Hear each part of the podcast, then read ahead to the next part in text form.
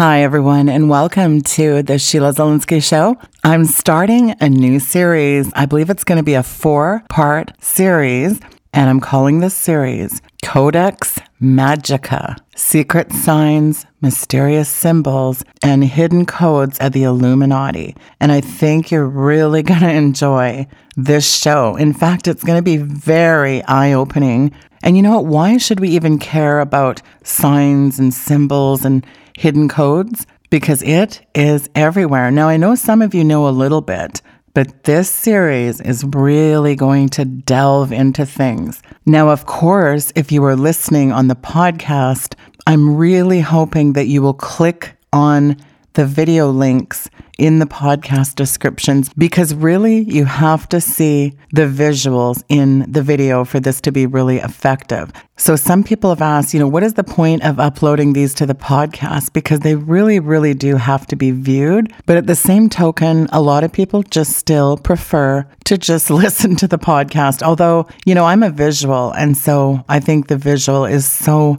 much better. But in any event, you will want to watch this series definitely on YouTube. And I still am uploading videos when they will allow them to YouTube, although I've had quite a bit of challenges to say the least. So I'm delving into this series again, Codex Magica, and I hope you're really going to enjoy this series. So let's begin. I want to say first caution, you're entering the danger zone.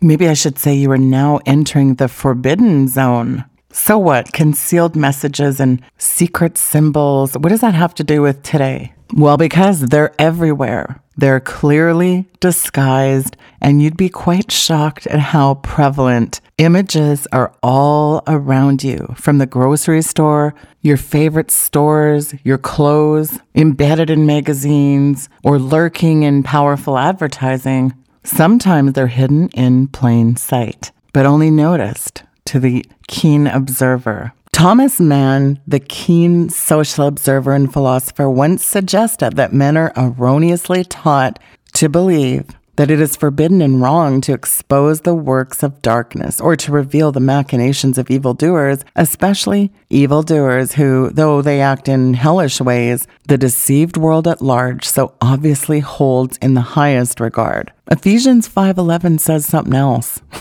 it says, "Have no fellowship with the unfruitful works of darkness, but rather expose them. Another version says, reprove them.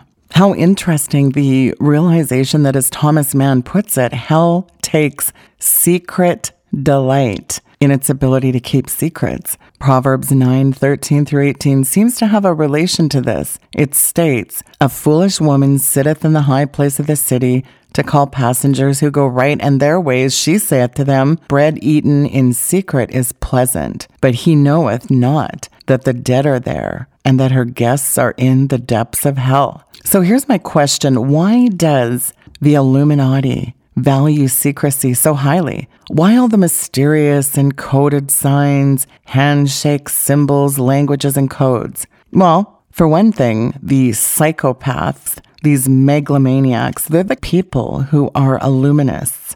For some reason, the kind of people who are illuminists seem to be drawn to the darkness, to mysterious perversions and deep occultism. Nothing so arouses the deep mind's attention than the call of the dark, arcane, and mysterious. In fact, Paul Huson writes in his book, Mastering Witchcraft, listen to this Secrecy is deemed essential amongst witchcraft groups, and witchcraft at the highest level, in essence, is illuminism. Witchcraft consists of knowledge, and knowledge brings power. Power shared is power lost. Although we have entered the age of Aquarius, the book states, along with its attendant freedom and loosening of restrictions, it will still be very much in your interests as a witch to shroud certain of your doings in a reasonable veil of secrecy. But there's a most terrible secret of all the secret that, if discovered, would sound the death knell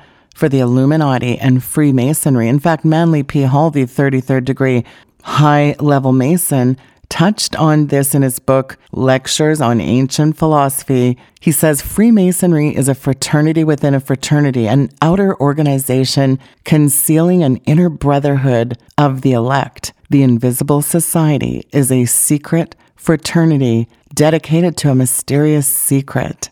As Hall alludes here, Freemasonry, you know what it does? It hides its greatest secret, even from its own membership at large. Only an invisible, quote unquote, inner brotherhood is entrusted with it. I've touched on this in a show I did called Mind Control, Masonry, Magic, and Music. And I'll link that in the description below. And it ties into something Robert Guffey, writing in the book The Conspiracy Reader, reports that cryptocrats, as he calls the elite, consider most Americans to be mere sheep who must be kept from discovering the black cauldron of dirty secrets hidden to them. So, this mysterious secret of which Manly P. Hall writes surely falls into this category of dirty secrets kept scrolled away in the black cauldron. The mysterious secret is this are you ready for it? That the unknown God, worshipped by the Masons and called by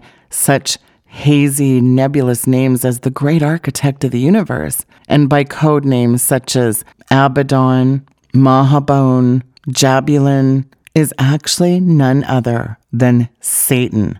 That is the greatest of secrets that the Illuminati must shield from view. To maintain their rotten and corrupt body of secrets, the Illuminati leaders and groups employ symbols. The rites, ceremonies, hand signs, and grips of the Illuminists are based on the science and art of symbolism. It is said that symbolism began as recorded in the Bible's book of Genesis when God put a mark or sign on Cain, who had slain his brother Abel. And so throughout history, marks, signs, pictures, codes, and hieroglyphs came to be used to convey words, ideas, concepts, and secrets.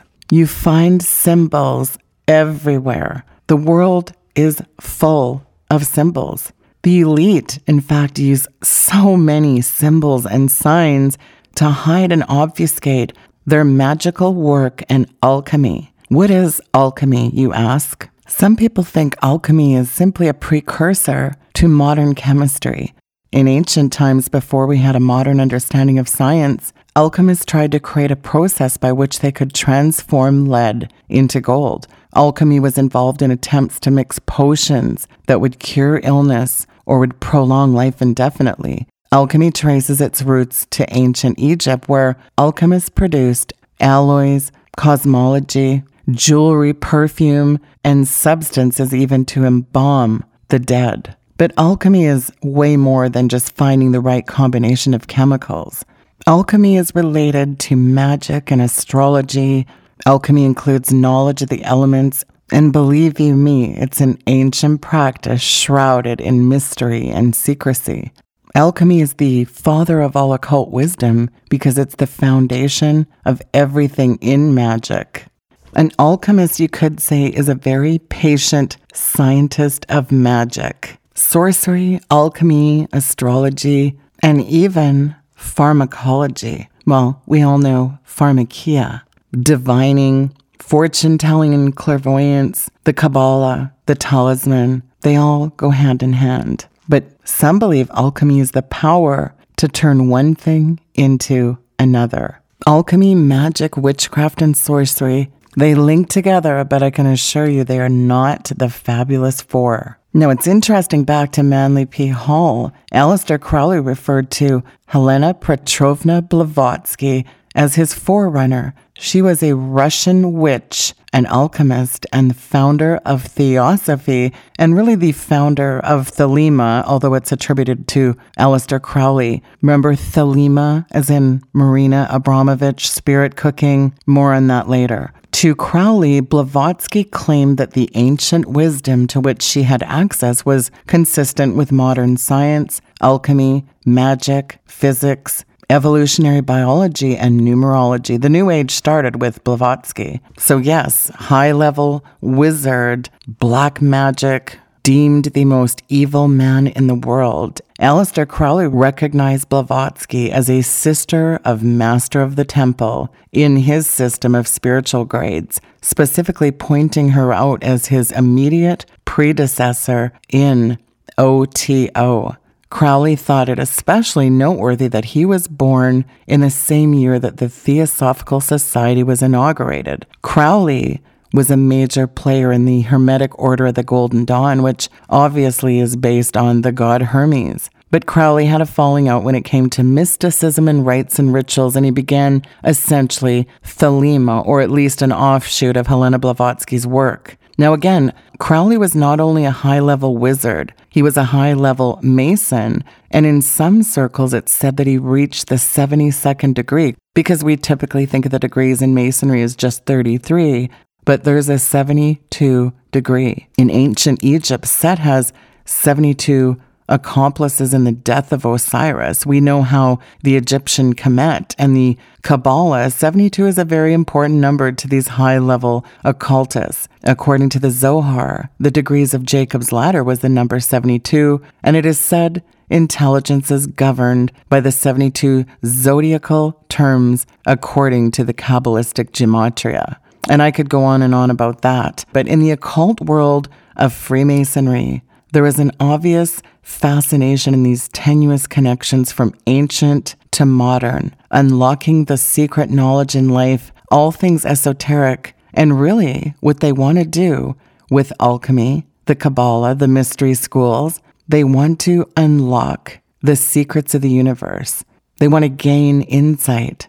And that's why these texts and symbols and rituals appeal to their sense of power, to the secret knowledge they think they can find. Jesus stated that the religion of the Antichrist would be the Kabbalah. Christians are not very familiar with Jewish writings like the Talmud and the Kabbalah. They're clueless about things that were common knowledge to Jewish people living at the time of Christ. Blavatsky writes in the preface that Isis Unveiled is a plea for the recognition of the Hermetic philosophy, the ancient universal wisdom religion, the three parts of wisdom divulged by God to Hermes. This is where essentially what Hermeticism is. It's supposed to be the three parts of wisdom divulged by God to Hermes, which were alchemy, astrology, and theurgy, referring to the operation of the stars. And all this has to tie into the operation of the sun, the moon, and the stars. It refers to divine magic reliant upon an alliance with divine spirits such as angels, archangels, and gods, as opposed to Goetia, which is black magic reliant upon an alliance with evil spirits and demons. But the practical aspect of the Hermetic art is alchemy. And the ultimate goal of the wisdom is become united with higher counterparts or deities. And there's a very syncretic movement between Hermeticism and Kabbalah. It's like ancient mystery Babylon with a Jewish veneer on it. So, back to the Hermetic order of the Golden Dawn, arguably the pinnacle of ceremonial magic, and in my opinion, the single greatest influence on 20th century Western occultism. And then you have Aurum Solis, and then the Hermetic Brotherhood of Luxor and Thelema. So there's very strong links between contemporary Hermeticism, Wicca, neo paganism, magic, and the occult. So now, getting back to symbolism, it began as recorded in the book of Genesis. Like I said, when God put a mark or a sign on Cain, who slain his brother Abel. Symbols are more than just pictures. Consider when you and I as patriotic Americans see the red, white, and blue flag of the United States waving aloft, many emotions are aroused in our minds and hearts. Feelings of a love of country, patriotism, home, and family, perhaps a deep appreciation for our country's founders, the Constitution, for the soldiers and servicemen who have died to protect and keep us free. All this bound up in just one, let's call it symbol. To the high level illuminists, their occult symbols also embody a deep and varied set of meanings. Alex Horn, in Sources of Masonic Symbolism, distinguishes between a mere emblem and a symbol. an emblem is something that stands for something else, he says, well, a symbol has deep spiritual meaning. A symbol, he goes on to say, veils or hides a secret, and it is that which veils mysterious forces. These energies, when released, can have a potent effect. End of quote. So, to these illuminists, these high level wizards whose entire life is cloaked and immersed in magical symbols, signs, and codes, and who have taken these solemn oaths to maintain the secrecy in fear of disclosure or death, the world takes on a supernatural paranoid quality. Illuminists, don't kid yourself, are indeed very dangerous men. It is very important to understand that almost all the symbols and signs of the elite are very ancient in origin. In fact, former Scottish Rite Freemasonry Sovereign Grand Commander Henry Clausen, who was appointed in 1942 by Roosevelt to head up the commission to investigate the Pearl Harbor attack, writes that the footsteps of the order go deep and its symbols are thousands of years old. Clausen states, they arose in ancient ages. The signs, symbols, and inscriptions come to us from across long, drifting centuries and will be found in ancient Sumerian clay tablet libraries of the cities of Lur, Lagash, and others of the first true urban civilization. This occurred about 600 years before Egypt was civilized. In other words, what Clausen's telling these Masonic readers is that their signs and symbols, they came from Babylon. And we know the Bible warns that the ancient mystery religion of wicked Babylon will bounce back into demonic prevalence in the last days. Read Revelation 13, 17, and 18. So here we have the sovereign grand commander, the international chieftain of the Masonic Lodge, informing us of the Babylonian origins of secret symbols and signs of his illuminist order. So now we begin to realize that for the elite, their symbols are infused with powerful and explosive meanings with which the Illuminati endow their signs and symbols. And I'm going to delve more into this in this series. I'm just giving you a little overview today. So let me give you a little quick definition as I found in the New Encyclopedia Britannica. Magic, as defined by the New Encyclopedia Britannica, defines it as ritual performance or activity believed to influence human or natural events through access to an external mystical force beyond the ordinary human sphere. This is exceptionally accurate, and it reveals to us exactly why the Illuminati consider magic of such extraordinary importance in the accomplishment of their aims. Magic is an occult activity. That's also indicated in the new Encyclopedia Britannica. So we're not talking about simply magicians playing parlor tricks or some entertainment extravaganza, pulling a rabbit out of the hat and sawing a girl in half. We're talking about occult rituals. In these occult rituals, the let's call it the magician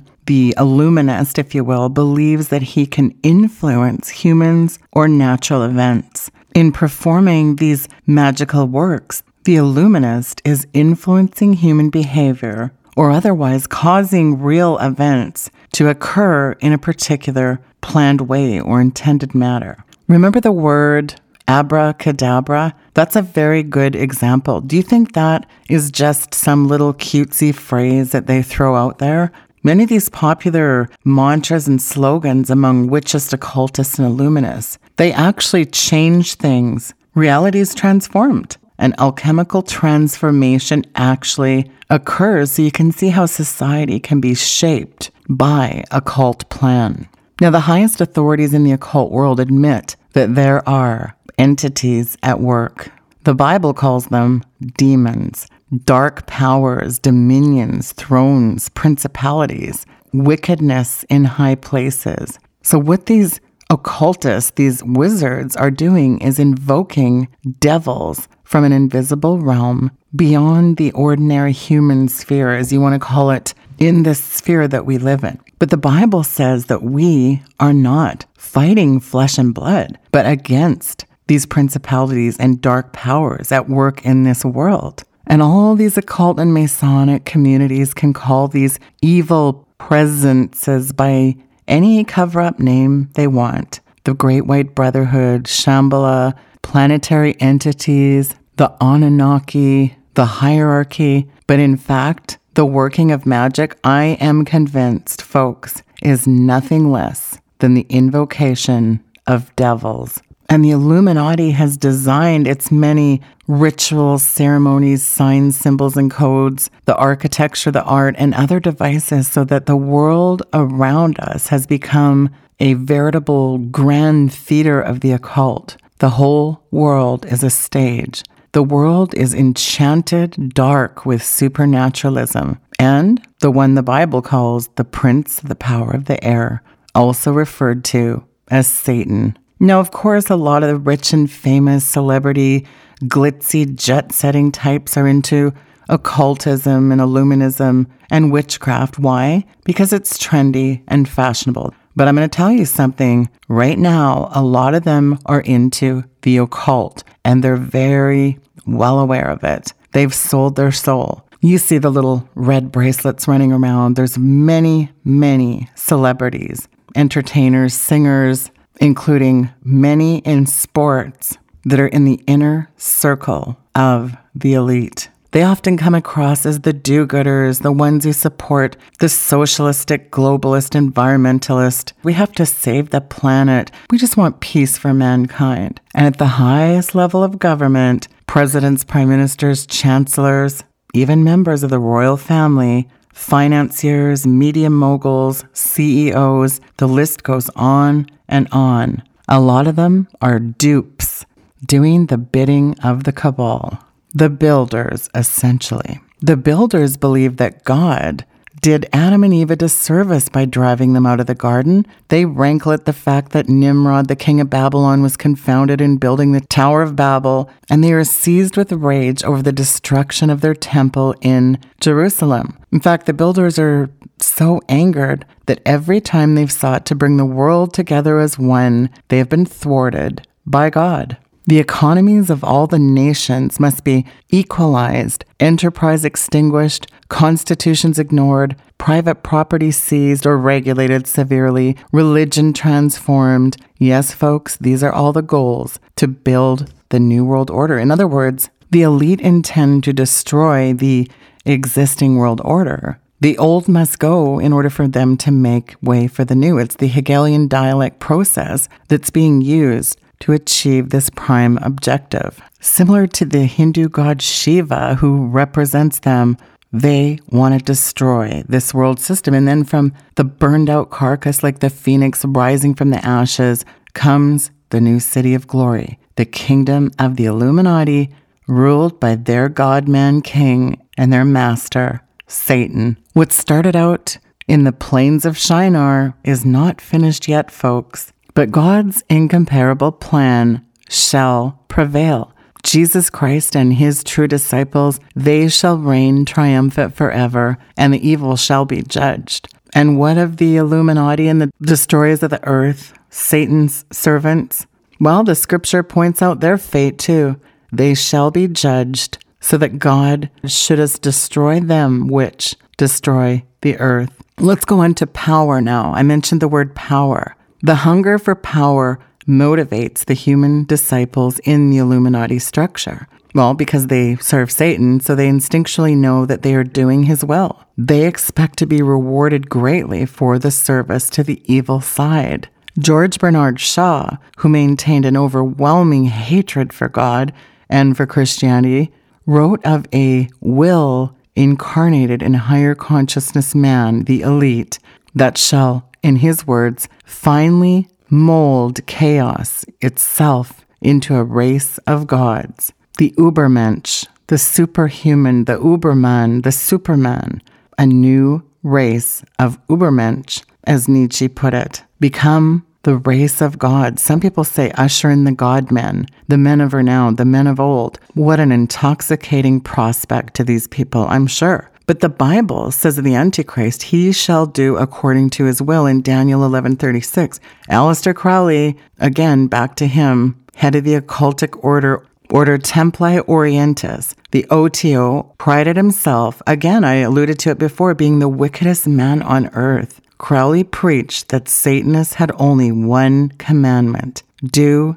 as thou wilt. That shall be the whole of the law. Only gods can do as they will. That translates into awesome power. Changing reality by the force of one's will is, in fact, the very essence of magic and witchcraft. F. Aster Barnwell, in his book The Meaning of Christ for Our Age, equates superhuman with God consciousness.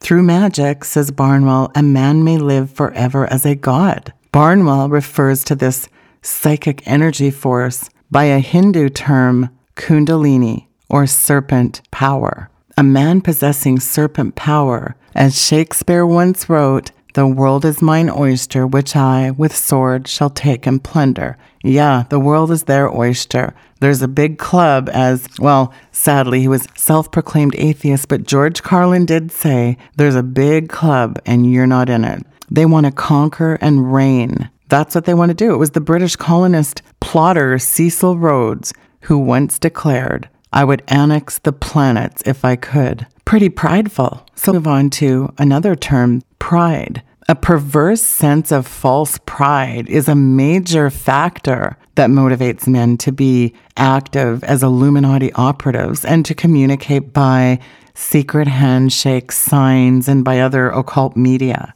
To smugly conceive of oneself as superior in enlightenment, in class status, in social connections, and in all artificial aspects is quite common to the elite. A system of rewards, awards, jewels to be worn, money to be spent, covert handshakes, and cryptic signs reinforces the ideology that the individual is special and superior, and only they belong to the club, not you. In other words, oh wow, aren't they special? They're pulling the wool over the eyes of us commoners. What control we have over the masses. What swill can these sheeple be made to swallow. And you've heard the quote absolute power corrupts. Absolutely. What is it all about? It's about control. That is the shared goal of the cabal. And closely linked with their perverse and exaggerated pride is a corrupt reality that the men of the Illuminati do indeed run most things in society. They're afflicted with elitism, and sadly, the dumbed down masses adore the men and women of the elite. Elitism is a sickness. They look down on the inferior goyim, their inner circle and their puppets, the group mind and the insectoids. Jim Keith in Mind Control and UFOs also noted a hive mentality. There's a group mind, a hive mind in these people, whether an illuminist is a member of the inner circle or a lowly puppet. It is for that reason that Adam Weishaupt, co founder of the Classical Order of the Illuminati in 1776, called his sect the Bienen Order, Order of the Bees. Interesting. And it's interesting, Jim Keith, in his book Mind Control and UFOs, Keith wrote that in the South American nation of Colombia, there is a German community which even today, after, you know, close to 70 years after World War II, uses the swastika as its icon. When you scan the pictures that are going to be throughout the videos, you will immediately discover that the conspirators of the Illuminati have a deep, dark desire to signal to each other.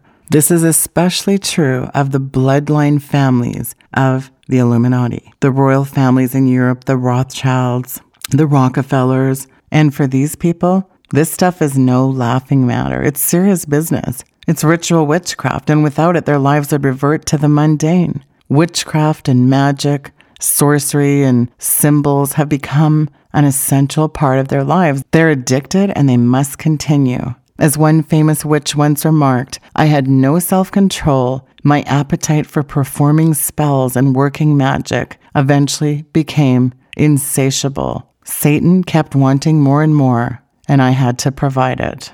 You know, we know that the love of money is the root of all evil, but power is something they covet even more. Because after all, they want to please their master, Lucifer, who's the highest priority of the Illuminati. Illuminist Albert Pike, former Sovereign Grand Commander. Here's another quote from him. And by the way, his commentary on Morals and Dogma, which is the classic learning textbook for all Masons, which was issued in July of 1889 to the Supreme Councils of the World, identifying the master whom Masons universally worship and venerate. Let's listen to a quote right out of Morals and Dogma. That which we must say to the crowd is, We worship a God, but it is a God that one adores without superstition. To you, Sovereign Grand Inspector Generals, we say this, that you may repeat it to the brothers of the 32nd, the 31st, and the 30th degrees. The Masonic religion should be, by all of us initiates of the highest degrees, maintained in the purity of the Luciferian doctrine. Isn't that something? Pike's embrace of the Luciferian doctrine? It's not really surprising because Manly P. Hall, who was considered by Freemasonry as the lodge's greatest scholar of the 20th century, taught that energies of Lucifer are necessary for the successful Masonic warrior. Meanwhile, John J. Robinson, whose book Born in Blood was celebrated by top Masonic Lodge officials as an accurate history of the Knights Templar, Eliphas Levi, the Kabbalistic magician whose artist depiction of Baphomet, the androgynous original gender bender goat god, was more to the point. He recognized that Satan and Lucifer are indeed one and the same. And is it weird that Levi praised Satan as the angel presiding over the light of truth? Listen to his writing Lucifer is divine and terrestrial. He is the Holy Spirit and is the light bearer in us. So we discover the Kabbalistic philosophy is not only that Lucifer is divine, but he's integrated into and is one with the mind of men who make up the Illuminati elite. Lucifer and these men are of one mind. Interesting that Revelation 17, we're told the conspiracy of the elite in the end times shall be composed of world leaders who will be of one mind, for they will give all of their power and strength to the beast. Demonic principalities are invoked in the rendering of Masonic signs and other magical operations and rituals.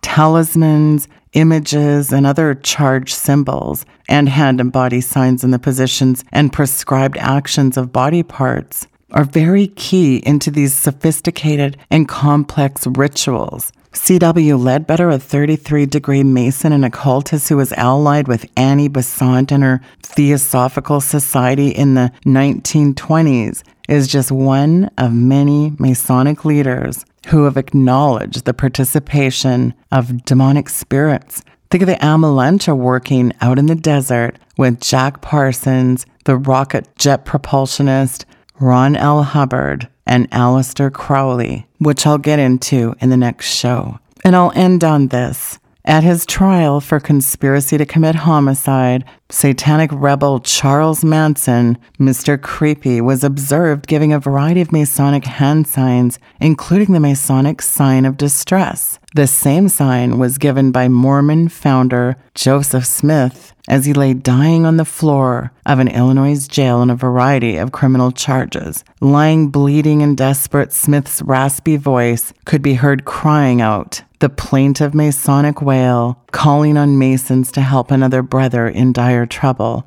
Is there no help for the widow's son? Joseph Smith, no doubt, could not believe that he, a man who claimed to be God's chosen prophet, but who secretly worshiped Lucifer, a man of such superior intellect and endowed with the occult gift of spiritual enlightenment, was about to meet his maker by a victim of a vigilante mob who despised him. And back to Jack Parsons, the American rocket scientist, jet propulsionist, the founder of California's Jet Propulsion Laboratory, and a high priest of the OTO was, like Joseph Smith, a premier servant of Satan. He even fancied himself to be the prophesied Antichrist. Parsons wrote this chilling paragraph in his diary.